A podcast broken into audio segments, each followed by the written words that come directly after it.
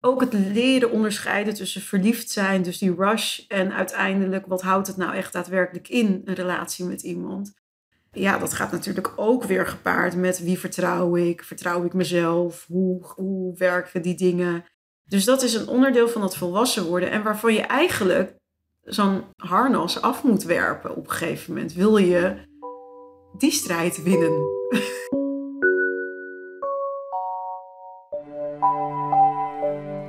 Je luistert naar De Kleine Heldin, een moedige podcast over vrouwelijk leiderschap. Mijn naam is Fatma Genç en ik ben jullie host en kleine heldin van 1,57 meter. In De Kleine Heldin onderzoek ik wat vrouwelijk leiderschap is door middel van persoonlijke verhalen met je te delen en je te introduceren aan de heldinnen van onze tijd. Vandaag schuift Natasha Gibbs aan en spreken we over de transformatie zelfliefde en zelfvalidatie. Maar eerst gaan we terug naar de theorie van de transformatie. In elke aflevering duiken we in een stuk van de reis die de heldin maakt. Het thema van vandaag gaat over transformatie. De heldin heeft losgelaten, geleerd, bekeken, opgeslagen. En ze is weer een stap dichterbij, een heler persoon, een complete versie van zichzelf. Met een rechte rug een sterke samenspanning rondom haar hart, een blik op oneindig, maar vol sensualiteit, openheid en vastberadenheid. Ze draagt onder haar arm een levensles die ze mee zal nemen vanaf nu naar alle ontmoetingen, naar alle conflicten en alle kruistochten van zijn. Naast dit geschenk keert ze terug, niet alleen zoals een held zou wederkeren naar zijn plek van herkomst, maar ze richt zich op een nieuwe wereld, Eén die ze heeft vormgegeven met nieuwe overtuigingen, nieuwe waarden, nieuwe inwoners. Met haar geliefde, volledig geaccepteerde, gevalideerde zelf. Mocht je dit horen en denken, ja, dat ben ik, je kunt je verhaal insturen via Heldin FM op Instagram en wie weet spreek ik jou in een van de volgende afleveringen.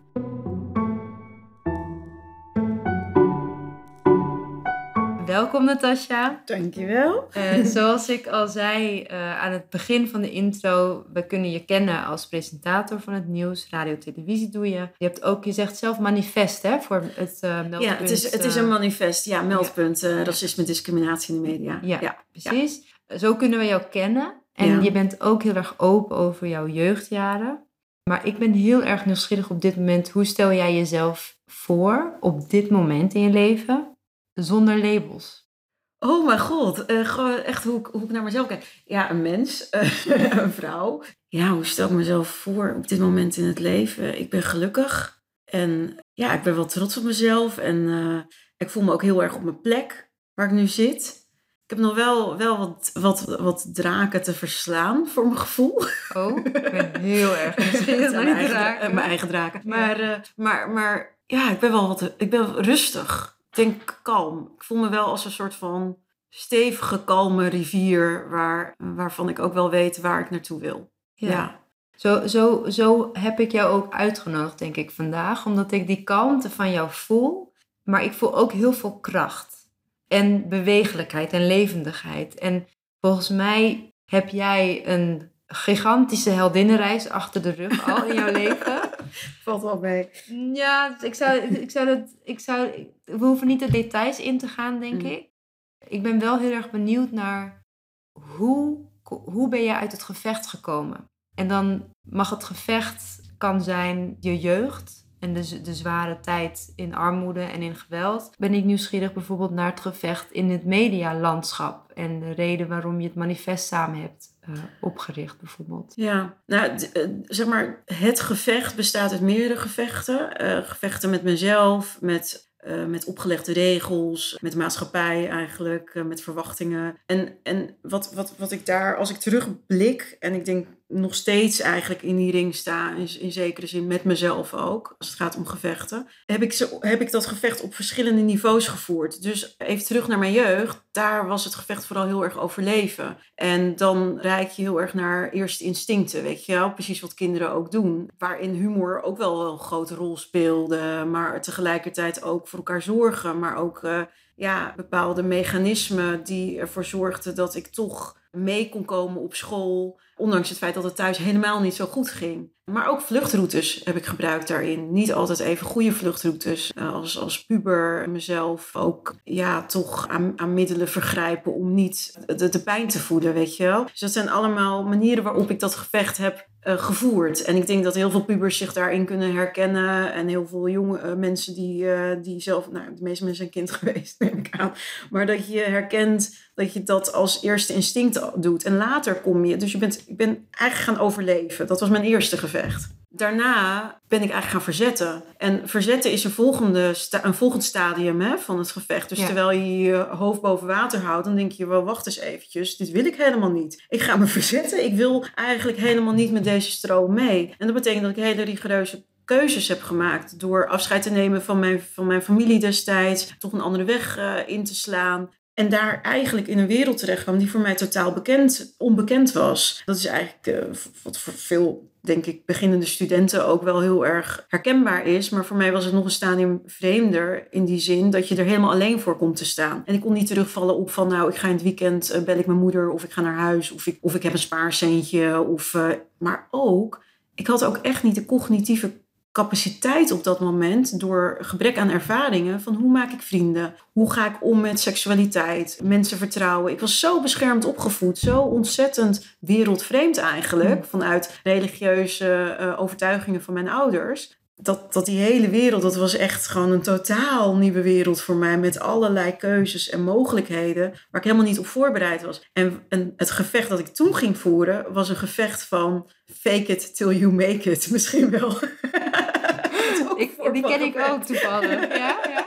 Ja, want dan ga je doen alsof je, ja hoor, je bluft jezelf er doorheen. Ik snap heus wel waar dit over gaat. Tuurlijk, geen probleem. Ik drink wel tien bier, weet je wel. Echt nog nooit alcohol hebt gedronken. Nog nooit een sigaret hebt gerookt. Oh. En, maar goed, dit, dat, dat pakte bij mij dus op allerlei fronten best wel soms heel grappig uit en soms heel slecht. Ik heb echt een, een, voor mijn gevoel een soort van beschermengeltje op mijn schouders gehad. Waardoor ik denk, jeetje, hoe ben jij hier zo doorheen gekomen? Uh, dit had best wel af en toe verkeerd, helemaal verkeerd kunnen uitpakken. Um, doordat je met de verkeerde mensen misschien uh, omging. Of doordat je in uh, hele gevaarlijke situaties terecht bent gekomen. En dat uitte zich doordat ik bijvoorbeeld... Um, je al zomaar op reis ging zonder voorbereiding ergens naartoe. zomaar bij iemand in de auto stappen die je niet goed kent. Bepaalde dingen doen die misschien wel echt heel risicovol zijn geweest, achteraf gezien. Maar goed, dat hoorde dan een beetje bij dat gevecht van ja, ik wil hier ook mijn plek in veroveren en toch meedoen ook in deze maatschappij en mijn eigen identiteit daarin vinden.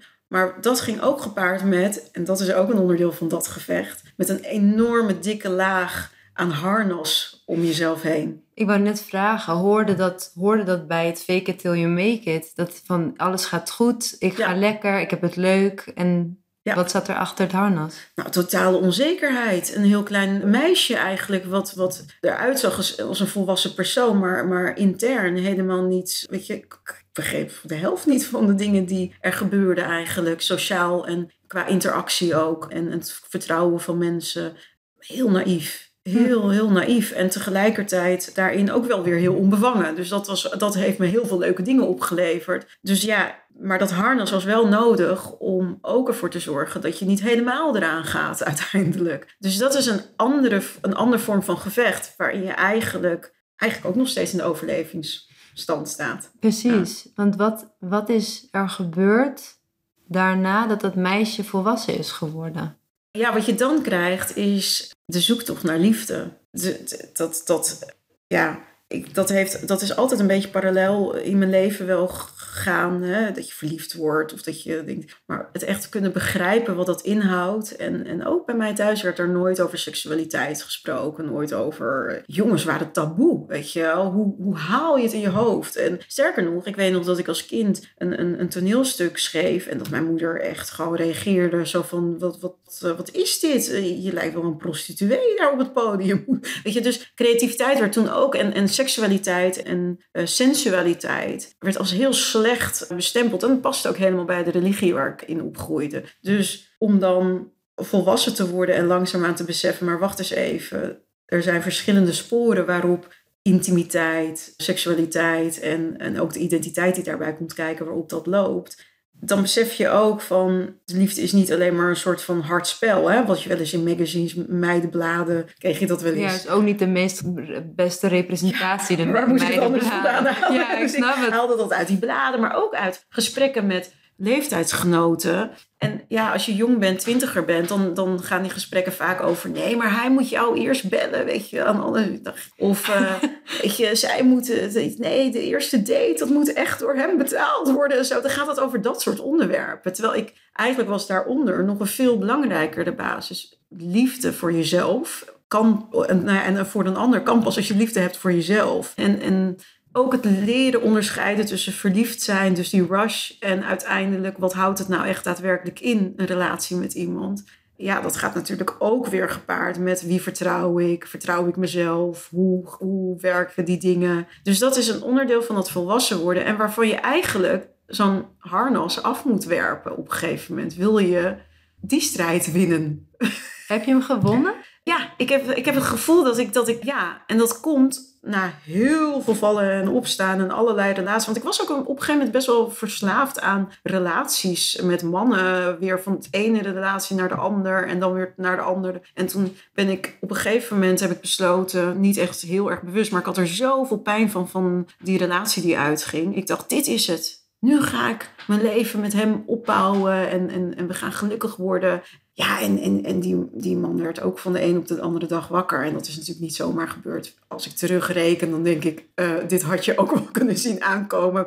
Als je had geweten waarom je bepaalde dingen wil en waarom, waarop liefde gebaseerd is en hoe dat werkt. En hij werd wakker en hij zei, nou, ik, ik denk dat ik toch verliefd ben op degene waar ik in eerste instantie bij weg ben gegaan. En het was voor mij zo van, wat? Nou ja, uiteindelijk zijn we uit elkaar gegaan. Alleen, ik had daar echt voor het eerst heel veel pijn van. Terwijl ik normaal had zoiets had van, nou, dan ga je toch, dan, dan, dan is het klaar. En dan, eh, ik was ook trouwens meestal degene die vertrok. Want dan dacht ik, oh, dit is toch niet leuk, saai, ik wil wat anders.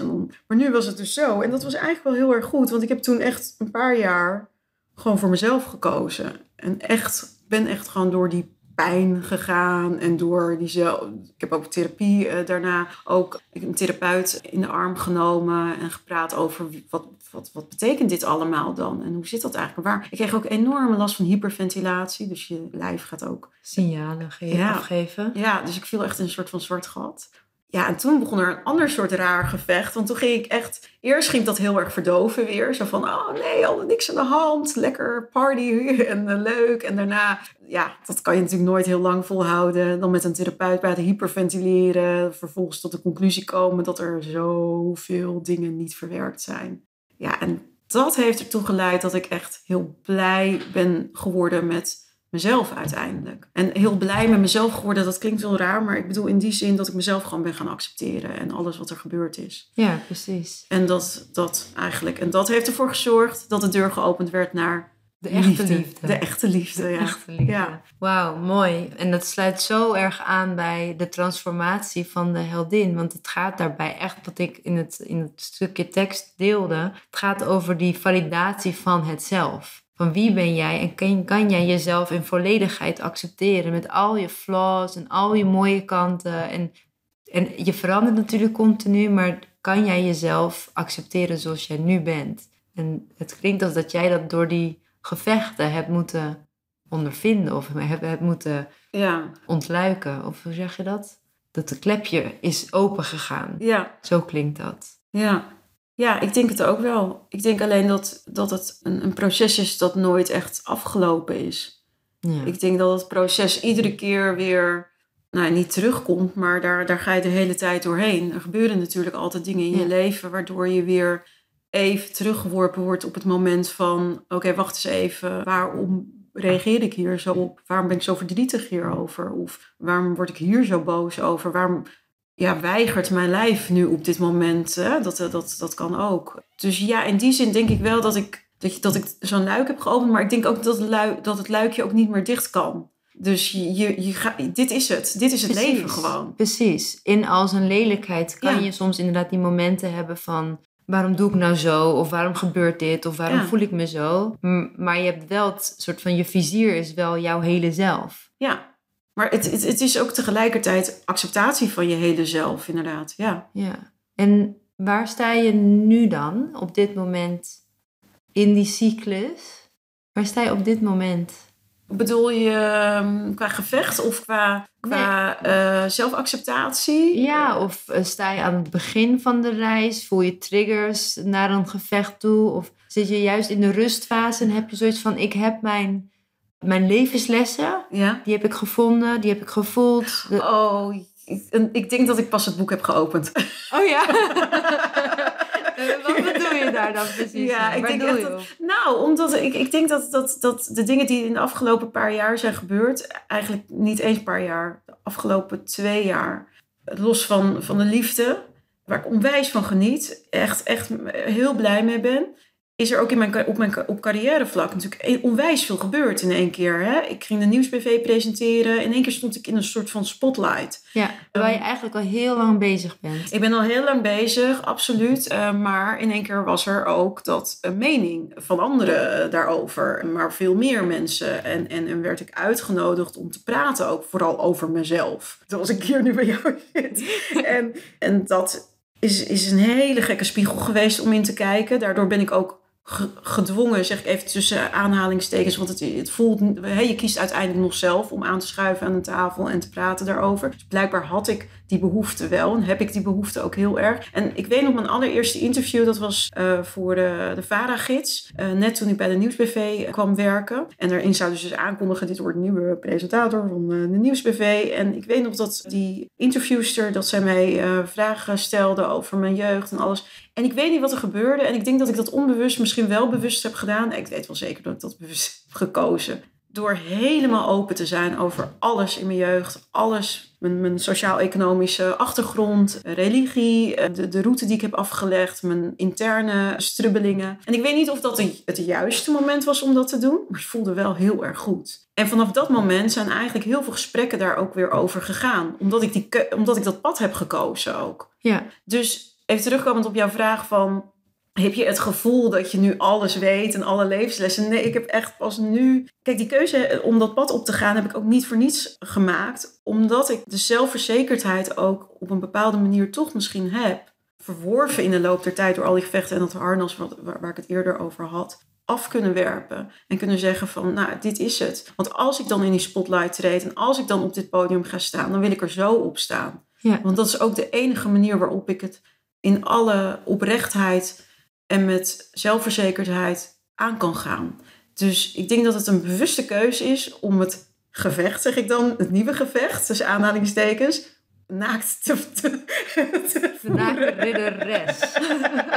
De naakte Ja, heldin. Ja, en, de- en dat is het dus een, nieuwe, een nieuw pad. Dus om, nou, te- om jou, het, op jouw vraag van heb je nu alle levenslessen? Nee, ik denk dat ik gewoon een nieuw avontuur ben aangegaan nu. Ja, maar dat is denk ik ook de vraag daarachter. Is meer zo van... De, de cyclus gaat door, Ja. continu. De Ja. heldin die heeft een gevecht, dan, dan leert ze er wat uit. Dan heeft ze, haalt ze er een gift uit. En die brengt ze weer voort naar een nieuwe community. Klopt. En ik heb het idee dat als we het hebben over het manifest bijvoorbeeld... over eh, discriminatie, racisme in de media... Ja. En jouw openhartigheid, jouw kwetsbaarheid daarin, dat voelt als een heel groot nieuw hoofdstuk. Niet alleen van jouw leven, maar ook voor het medialandschap. Ja. Eh, als ik mag spreken vanuit mijn eigen actriceverleden, denk ik dat het juist een heel groot belangrijk hoofdstuk zal zijn, zonder dat ik pressure op je wil leggen. Maar, zeg maar je bent een vrouw van kleur die, Ja. die een, een, een heel belangrijk soort timeslot heeft in, in het medialandschap. Dus ik Mhm. denk ook dat het, het verhaal is nog lang niet klaar. Nee. En wij zien, wij, wij tunen nu pas in als buitenstaanders. Ja, zo voelt dat ook inderdaad. Dat voelt, dat, maar misschien heb je dat ook op jouw leven. Maar dat, je, dat, dat, dat ik denk, en ik denk da- daarom heel veel met mij. Want mijn verhaal is niet uitzonderlijk. En dat, dat geeft me in zekere zin ook de zekerheid om, dit, om dat zo te delen. Want wij leggen allemaal een reis af. En we hebben allemaal ons demonen die we moeten verslaan. En, en draken, of hoe je het noemen wil, toch? Alleen ik denk dat als het komt, aankomt op het spectrum van vrouw zijn en van kleur en in Nederland en, en de maatschappij en alle gebeurtenissen, zeker waar je ook eh, in de media tegenover staat, dan denk ik dat daar nog vrij weinig over gesproken is. En, en denk ik ook dat er zijn natuurlijk verschillende triggers geweest in de afgelopen periode die nu bij elkaar komen. En ik denk dan ook dat dat de, de reden is, ook misschien onze generatie, I don't know, Maar dat we nu zeggen van laten we hier open over praten. En, en daarom komt die timing ook goed voor ons allemaal. Want kijk, mijn sociaal-economische achtergrond, maar eh, tegelijkertijd met mijn kleur. Ik weet zeker dat er zoveel vrouwen zijn van mijn leeftijd, van jouw leeftijd, die hiermee hebben geworsteld of nog steeds mee worstelen. En heel veel behoefte hebben. En misschien zelfs in een hyperventilatiemode zitten zoals ik zat. Zeggen, het kan niet zo langer ik moet me hierover kunnen uitspreken. Ik moet hierover andere mensen vinden om hierover te kunnen praten. Ik wil eigenlijk gewoon dit niet langer meer zo op deze manier hoeven te beleven. Of ik wil er gewoon over praten. Ja. Dus in die zin, die druk waar, waar jij het over hebt, of dat op mijn persoon alleen maar is, ik denk dat die druk op de maatschappij ligt op dit moment. En met name ook op, op als wij met z'n allen verder willen, gezond. Ik denk dat dat het vooral is. Ja.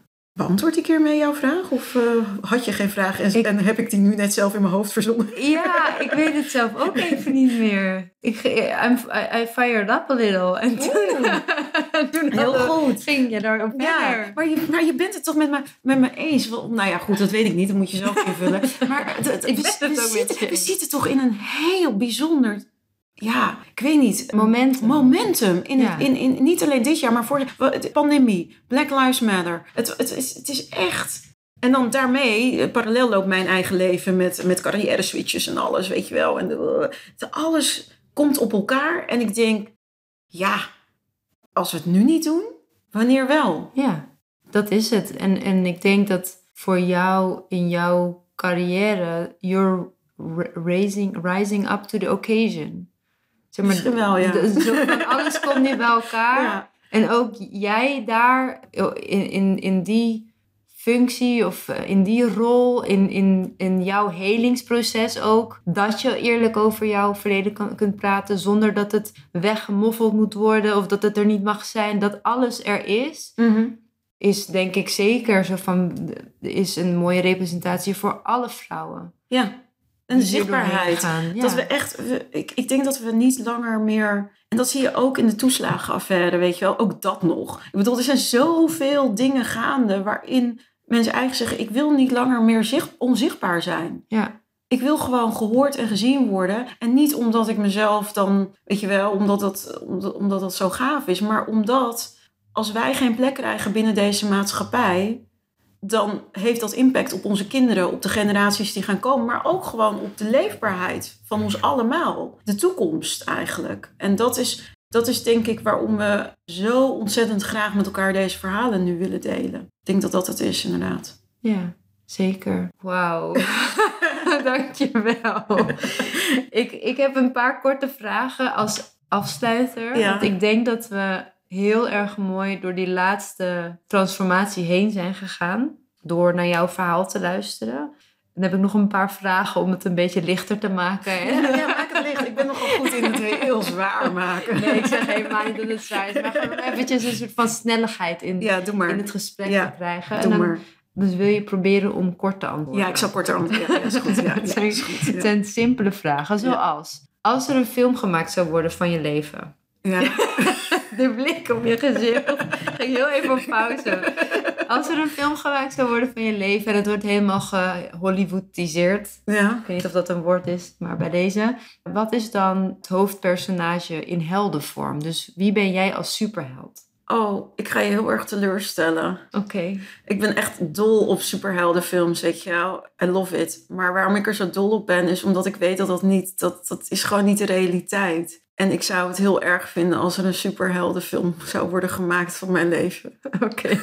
mag ik dat zo zeggen? Dat mag je zo zeggen. Ik dat zou dat erg vinden, omdat, omdat je daarmee het ontmenselijkt ook. En, en dat zeg ik omdat ik omdat dat is precies het gesprek wat wij. En ik heb beloofd om kort te antwoorden. Maar omdat we net het gesprek hebben gehad over hoe relatable dit is. Weet je wel, hoe wij met z'n allen eigenlijk de behoefte hebben om met elkaar te praten. En de behoefte hebben om onszelf te kunnen zijn en geaccepteerd te worden. Het laatste wat we nodig hebben is eigenlijk een superheld. Snap je wat ik bedoel? Omdat een superheld komt ons redden. Maar wij moeten onszelf gewoon met z'n allen in gesprek met elkaar moeten we onszelf redden eigenlijk. En dat kan alleen maar doordat we ja, in onze tekortkomingen en, en, krachten elkaar kunnen versterken daarin. En ik, ik zou het zo jammer vinden als een superheld ons moet komen redden daarin. Ja, daar heb je helemaal gelijk in. Maar om dan een soort van toch antwoord te geven op de vraag. is jouw superheld de, de, de held van de community? Eh, Maar zeg maar, want, want ik, nee, het gaat niet superheld over is de, com- de community. de community zelf. Ja. Oké, de Ja. community zelf. Ja. Dus ook, ook goed. Want waar ik eigenlijk op doel is om te vragen, wat is je superkracht? Want- Oké. Want, zo ben ik ook voorstander van mensen niet op een plateau te plaatsen. Maar je mag soms ook inzoomen op jouw eigen speciale, unieke kwaliteiten. Ja. En dat is ook waarom ik de podcast maak, is om een nieuwe definitie te geven aan heldenschap en heldhaftigheid. Dus het is niet per se een één op één link met de, de superhelden zoals jij die nu in je hoofd hebt, maar ik I no- note het. Ja. Eh, je hebt zeker een punt. Je hebt helemaal... Dat is ook heel je serie. Niet, zijn je studie? Nee, je hele Oh. serie ont, ontkracht. Ja, ik ga stoppen. je bent niet de eerste, zal ik je vertellen. Echt? Je bent niet oh, de gelukkig. eerste. Oké. Je bent niet de eerste. Eh, maar, maar voor mij is, dit, eh, is het, de superheld in het verhaal is wel de community. En, en de kracht, eh, hè, om antwoord te geven op jouw vraag, is verbinding. En ik zie dat ook een beetje zo, dat, de- dan denk ik meteen aan Spider-Man, weet je wel. Dat je toch een soort van web kunt creëren waarin Ja. iedereen, zonder dat je daarin gevangen voelt, verbonden is met elkaar. En dat samen, dat je dat draagt inderdaad. Dat, En ik denk, dat kan alleen, dat heb ik ontdekt, door jezelf kwetsbaar op te stellen en te zeggen, ik heb dit. Dan zijn mensen ook bereid, denk ik, eerder om ook bij henzelf te raden gaan en samen te kijken naar, oké, hoe kunnen we eh, naar een oplossing toe werken samen. Ja. Ja, dus ik, eh, ik geloof in verbinding. Mooi. Mooi. Ik moet daarbij heel erg denken aan eh, hashtag Jana. Ken je dat? Nee. Dat is een hashtag You are not alone. Oh, geweldig. Dus als je het hebt over de, het, eh, die in, in kwetsbaarheid je eigen verhaal delen, dat, dat, dat levert herkenning op. Ja, Waardoor mensen denken, hey, ik, I'm not alone in this. Precies. Van, we doen het samen. En Ja. dat, dat eh wou ik Ja. even mij meegeven. oh, dat vind, ik echt een, he- dat vind ik echt een hele mooie. Ja. Ja. Oké, ik weet niet of ik met deze vraag bij je moet aankomen, maar wat is, eh, wat is je, je Achilleshiel? Oh, ja. Ik heb echt... mijn Achilleshiel is mijn eh, drang naar zelfhaat. Drang naar zelfhaat. Ja. De destruction. Ja, zelfdestructie. Oh, Ja. ja. ja. Herkenbaar. Laten we het daar niet moeilijk over doen. Ehm, Ik kan mezelf het beste vernietigen. ja, ja, ja, ja. Heel eerlijk, dankjewel. Wat of wie is de villain?